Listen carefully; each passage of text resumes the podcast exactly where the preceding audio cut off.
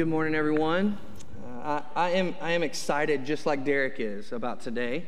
Um, but I'm excited to have the opportunity to open up God's Word with you again. But first, can, can we just take a second and thank our worship team for how they led us this morning? Can we just thank them? It's such a good job. They've, they've led us to the throne of God, and, and I, I quite honestly am so thankful for these men and women. And um, it does this worship pastor's heart well to, to see how we get to be led by such an amazing team of men and women every week. And um, I don't know if some of you understand how good we got it here. we got a good team, and that includes the people up here and the people back there. Um, in fact, at the risk of just taking us out of this moment for a second, can everybody turn around and look at what's happening back here for just a second? Smile, guys. Yeah. So these people make this happen every week, that it sounds great, that it's not distracting. Um, and so let, us thank our tech team as well. They, they do a great job. So, yeah. So I, am thankful for how these men and women love both Jesus and this church, uh, and they serve him so well. So thank you guys. Um, th- this morning, we're going to continue in the book of Revelation. Uh, we're going to be in chapter 18. So if you would, uh, in your copy of the scripture, go ahead and start turning to Revelation chapter 18. Uh, that's where our text will be today. Last Sunday evening, uh, Derek led us through the end of chapter 17. And if you missed that, I would encourage you to go check it out. It's on our Facebook page and it's on um, our website uh, and on YouTube. But you could go see the end of chapter 17. And what Derek showed us there was that the demise of Babylon, remember, we've been talking about these two cities over the last few weeks. We have Babylon and Jerusalem. But um, the city of Babylon, their demise is inevitable, and it will come when God says that it's going to come. When He says this, when He gives the word, it, the demise will come. And this week, what we're going to see in chapter 18 is that the time is now. Now is the time when the demise of Babylon is going to come. And so, for all that we've read through the book of Revelation about the impending judgment of evil and the enemy, it's finally here in this text. And the interesting thing that we're going to see is that it comes in somewhat of a surprising form, maybe for some of us. What we see here is a series of songs in chapter 18 that we'll talk about over the next couple of weeks. There's a series of songs that are sung by voices from heaven. And Danny Akin, in his commentary on Revelation, he refers to chapter 18 as a funeral dirge and a song of lamentation and sorrow over the demise and destruction of Babylon. So, this is not a celebratory song of victory necessarily, but it's a song that laments the fact that the world was seduced by evil and gave in to the temptation to become sinfully disobedient to God. And what we're going to see in these songs that are sung by angelic voices from above is that God delivers a message both of judgment on Babylon and a message to his followers uh, in these songs as well. And so I'd like for us, if we could, let's read this passage together. We're going to look at Revelation 18, verses 1 through 8. And if you're able, let's stand together uh, in honor of God's word. I'm going to start in verse 1. It says this. After this, I saw another angel coming down from heaven, having great authority, and the earth was made bright with his glory. And he called out with a mighty voice Fallen, fallen is Babylon the Great. She has become a dwelling place for demons, a haunt for every unclean spirit, a haunt for every unclean bird, a haunt for every unclean and detestable beast. For all nations have drunk the wine of the passion of her sexual immorality, and the kings of the earth have committed immorality with her, and the merchants of the earth have grown rich from the power of her luxurious living. Then I heard another voice from heaven saying, Come out of her, my people, lest you take part in her sins, lest you share in her plagues. For her sins are heaped high as heaven, and God has remembered her iniquities. Pay her back as she herself has paid back others, and repay her double for her deeds. Mix a double portion for her in the cup she mixed. As she glorified herself and lived in luxury, so give her a like measure of torment and mourning. Since in her heart she says, I sit as a queen, I am no widow, and mourning shall ne- I shall never see. For this reason, her plague shall come in a single day death and mourning and famine and she will be burned up with fire. for mighty is the Lord God who has judged her. This is the word of the Lord. Thanks be to God. You can be seated. And as you sit, let me pray for us this morning. God, may we see in your word today the message that you have for us as your followers. May you be glorified, God, in these words. May we not celebrate at the demise of a worldly system, but may we be thankful for your grace in the midst of it. God, thank you for how you love us. Speak to us today. Holy Spirit, move in this room even now. We pray this in Jesus' name. Amen. So, in this passage today, I think there's four things that we can see. They're going to help us understand the two messages that are uh, given in this passage. The first thing that we see is that Babylon has fallen. If you're taking notes, that's your first point. Babylon has fallen. The day has finally come God is finally going to do what he has said he will do all along, and he sends the message via an angel from heaven. And I think it would help us if we considered the description of this angel here in verse 1 for just a second. Look at what it says again in verse 1. After this, I saw another angel coming down from heaven, having great authority, and the earth was made bright with his glory. So the text says that the angel is coming down from heaven. This angel has been in the presence of God himself, and it comes with great authority and a strong message. The beauty and the power of this angel indicates that it's about to introduce a weighty topic, an important matter. The earth is made bright with the angel's glory. We're reminded of the image of Moses when he comes down from the mountain in Exodus, that because he had been in God's presence, his face shines with the glory. And it's the same here. This angel has been in God's presence, and he shines God's glory. The angel reflects the power and splendor of God, especially in his authority over earthly matters. So the angel calls out with this mighty voice, declaring that Babylon the Great has fallen. The impending fall that's been declared all throughout the book of Revelation is now finally here. And the words of the angel here echo the words of the prophet Isaiah from his book. And in Isaiah 21 9, we find these exact words. It says this in Isaiah 21 9. It's not on the screen, just listen. And he answered, Fallen, fallen is Babylon, and all the carved images of her gods he has shattered to the ground.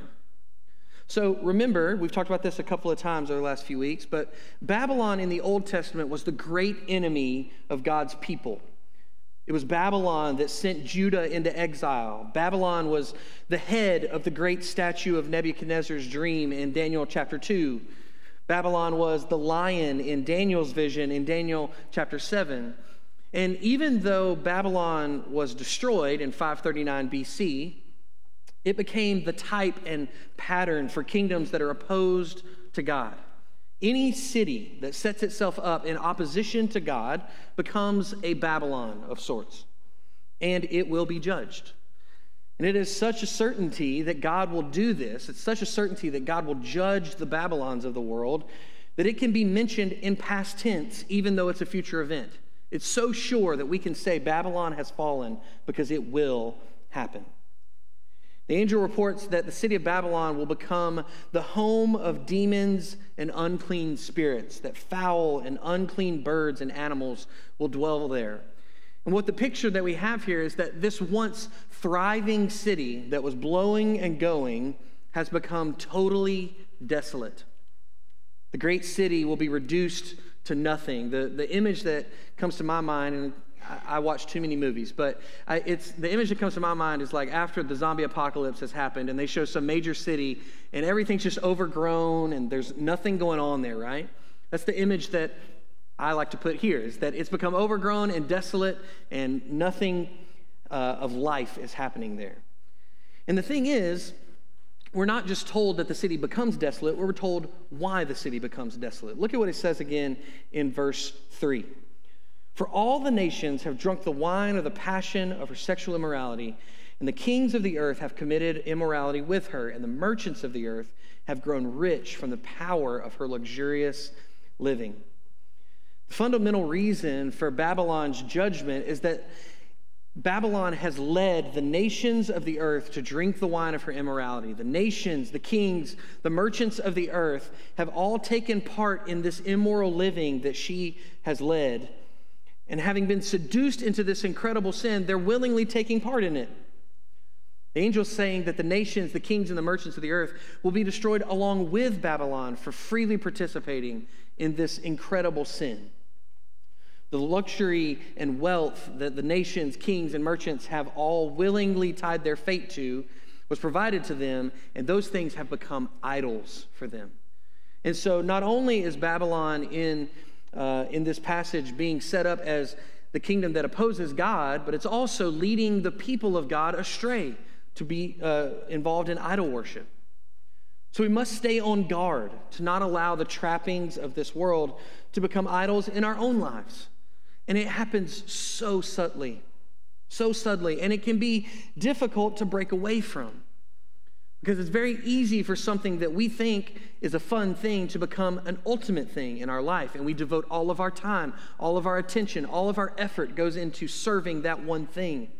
And very quickly, we find ourselves making an idol out of that thing, whatever it may be. But God shows grace towards his people. Amen? God shows grace toward us. And we see that in the next verse. Look at verse 4 again. Then I heard another voice from heaven saying, Come out from her, my people, lest you take part in her sins, lest you share in her plagues. The second thing that we see in this passage is that God's people are called out. God's people are called out. Verse 4 introduces a second voice from heaven, and it's presumably another angel speaking. And speaking from heaven, signaling that there is some transcendent authority that is attached to this voice, just like the first one. The this time, however, the voice is speaking not in judgment of uh, the people of Babylon, but rather the voice is speaking to the people of God, those who have remained faithful to Jesus. It's a call for the people of God to come out from Babylon and separate themselves from the sinful behavior that runs rampant in the city. The theme of this message is more than just physically fleeing from Babylon. It means that they must get out or they will be destroyed with those who do not follow after Christ. Those who choose to sin like Babylon will face the same judgment as Babylon. What we really have here in verse 4 is a call to holiness. You'll remember in Scripture, we are called to be holy as God is holy. So, the people of God in this verse are to separate themselves from the things of the world and flee evil desires that are being championed by Babylon. Otherwise, they will share the same judgment and the same condemnation that is set for Babylon. As followers of Christ, I want to say something to you that you're going to say, well, yeah, Jason, we know that, but we have to be reminded of it from sometimes, from time to time. As followers of Christ, we cannot participate in the idolatry of this world. We cannot forsake Jesus. We cannot give our allegiance or even a fraction of our allegiance to anything in this world. Now, this is not a call to become a monk who lives in a cave disconnected from the world around us. Rather, it's a call to stand firm in our trust in the Lord in the face of the allure to be unfaithful and to chase after sinful disobedience. Because I can promise you that that's going to be in your face every day. The allure and the seduction to want to be disobedient to the commands of God is going to be before us each and every day. And God is calling us to stand firm against that. And one, one of the most beautiful things about this verse in particular is that even here at the very end, at the very end of time, we see the grace of God shining through. God is under no obligation to offer this final chance to turn for his people. He's not bound to offer grace or another chance. However, God's covenant love for his people compels him to offer one final chance to turn from sinful, evil desires and back toward him. With sure judgment just around the bend, God calls his people one final time, asking them to repent. Unfortunately, this will be the final offer of God's grace. The judgment that is to come is sure, and quite honestly, it's fully warranted And we're going to see why in these next verses. The, the reason that the people of God are called out is because there is great danger ahead if they remain associated with the city of Babylon. Look at verse 5. It says, Her sins are heaped high as heaven, and God has remembered her iniquities. The third thing that we see in this passage is that the judgment of Babylon is warranted. The judgment of Babylon is warranted. The judgment that's coming for Babylon is warranted because her sins have reached heaven. Her sins are remarkable here because they are so numerous and so wide ranging. The sins are so vast that they've heaped up to heaven before God Himself. The word picture here can't be overlooked. There's this stinking pile of sin that is built up over time as Babylon has decided to be sinful and disobedient. And now, God remembers her iniquities. Now, does that mean that God forgot about Babylon's iniquities? No, no, it does not. God does not forget things like that. He does not let them go unpunished. But typically in Scripture, when we see God remembering something, it's followed by an action. So when God remembers his people, he typically works on their behalf. And when God remembers sin, he acts in judgment. Now, that's not to say that God had ever forgotten about Babylon's sin. Remember, Derek showed us last week that the judgment comes in God's timing when he says so. So even though here at the end of time, as we find ourselves in Revelation 18, even though there's been this long stretch of what seems like no punishment, that it makes it seem as if there would be no judgment, God never forgets the iniquities that have been, uh, that have been committed by those who are his enemies, and he puts all things right in the end. The sins that have been described throughout Revelation, and specifically here in chapter 17 and 18, are more than enough warrant for the judgment that God is now going to pour out. But the passage doesn't end there. The angel continues by saying, This judgment is warranted but he then explains the judgment that's going to be poured out. Look at verses 6 through 8. Pay her back, he says, as she herself has paid back others, and repay her double for her deeds. Mix a double portion for her in the cup she mixed. Has she glorified herself and lived in luxury? So give her a like measure of torment and mourning. Since in her heart she says, I sit as a queen, I am no widow, and mourning I shall never see. For this reason, her plagues will come in a single day death and mourning and famine, and she will be burned up with fire, for mighty is the Lord God who has judged her. The final thing that we see in this passage is that the judgment of Babylon is just. The judgment of Babylon is just. Since the sins of Babylon have piled up to heaven, God will repay them back in like kind. God remembers Babylon's sin because he is just, and his justice will be worked out. We believe that God is a just God.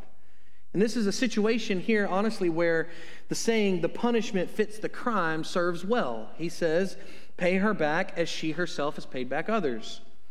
And what we find in verses 6 through 8 is really a legal sentence that's pronounced by God on Babylon. We find both the verdict and the sentence for the crimes expressed in these verses. And we see that God will pay her back for the sins that she has committed. It's in two parts. First, we see the severity of the sentence described. Number one, she will be paid back as she has paid back others. The evil that she has done to others will be turned back onto her, onto Babylon. But then the next phrase goes a step further to say she will be repaid double for what she has done. Now, we could look at that and say, well, my goodness, God, I mean, she's being punished. You don't have to heap it on, right? Well, most scholars would agree that this is not God being unjust or heavy handed in his punishment, but rather the text is saying that the repayment for Babylon's sins will be full and complete. She will be completely repaid for the sin that she has committed. And then the final two verses here give us a clearer picture of how justice is being dealt out by God. We see in verse 7 that the fundamental sin of Babylon is her glorifying herself instead of giving glory to the one true God. She refuses to give thanks or praise God and worships the creature rather than the creator. And those who seek their own glory in this life will not only lose that glory in the life to come, but will also face judgment from God.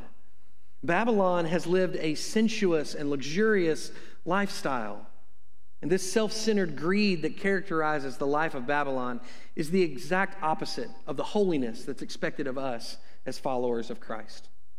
In fact, it has led Babylon to be filled with pride to the point of delusion, thinking that judgment will never fall on her. Look at what she says there at the end of verse 7. She says, I sit as a queen, I am no widow, and mourning I shall never see. She is so filled with pride and hubris that she's convinced she will never face punishment for her behavior. And unfortunately, we fall into that same trap sometimes to think, well, this is not that bad. I, am not, I mean, I'm not going to get in trouble for this thing that I've done, right? Am I the only one who's ever thought that in this room? Okay, I'm going to judge by your smiles that I'm not. But that's who we are as humans. We fall into this temptation that we think, well, I can get away with this thing, right? And unfortunately, this passage is saying, no, no, you won't. This pride that Babylon has will be her end. No one and no thing can prevent her certain destruction. In fact, verse 8 says that in a single day, her confidence will vanish as plagues descend upon her. The plagues of death and mourning and famine will overtake her in her pride very suddenly, very suddenly, in an instant. The great prostitute Babylon will be burned with fire and be destroyed. And this is possible because our God is mighty. God shows his lordship and his mighty power in personally judging Babylon. No one can triumph over him. No one can give themselves over to evil without facing God's wrath. God alone is mighty, and he alone is the sovereign judge over all. And so I want to ask us the question today what do we do with this passage? How do we respond to this news today? Even though in this passage evil is being defeated, this isn't really a happy passage, is it? So, what do we do with it? Well, I want to read a quote to you from theologian Tom Schreiner. He writes about this passage. He says this The judgment of the great prostitute functions as an exhortation to the church of Jesus Christ. We are to come out from the city of man and forsake its sins. John does not mean that we are to establish a segregated society in which we have no contact with unbelievers. The point is that believers are not to throw in their lot with those who have forsaken the true and living God. We, as believers, are to separate from the world not by withdrawing from it, but by living a pure and holy life in front of it. We are to be in this world, as Jesus taught us, but not of it. If we belong to the Babylons of the world, we will not escape the just judgment of God. Tom Schreiner's right in that we are called out from the world. But that does not mean that we disconnect ourselves from the world in a way that we have no impact on the world. Does that make sense? That we don't just hole up in our holy huddles and say, Good luck out there, sinners. No. We say, I can't be a part of that because I follow a God who's holy and mighty, and I'm going to live a holy life for Him. So, I would encourage you to hear this passage both as an encouragement and as a challenge. God has called and God is calling out believers from the sinful system of the world. While we can hear the call, there's still time to respond. So here's the encouragement Live a life of holiness in front of a watching world. Live a life that exemplifies the goodness of God to those around you. Follow after God with all of your heart and live for His glory. You can commit to do that today. And here's the challenge don't fall for the lie of the Babylons of this world that what they offer is better than what God gives us in salvation.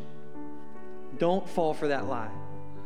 Because if we choose to listen to that lie of the enemy, then this passage is clear that we will face the same judgment that the enemy faces in the end.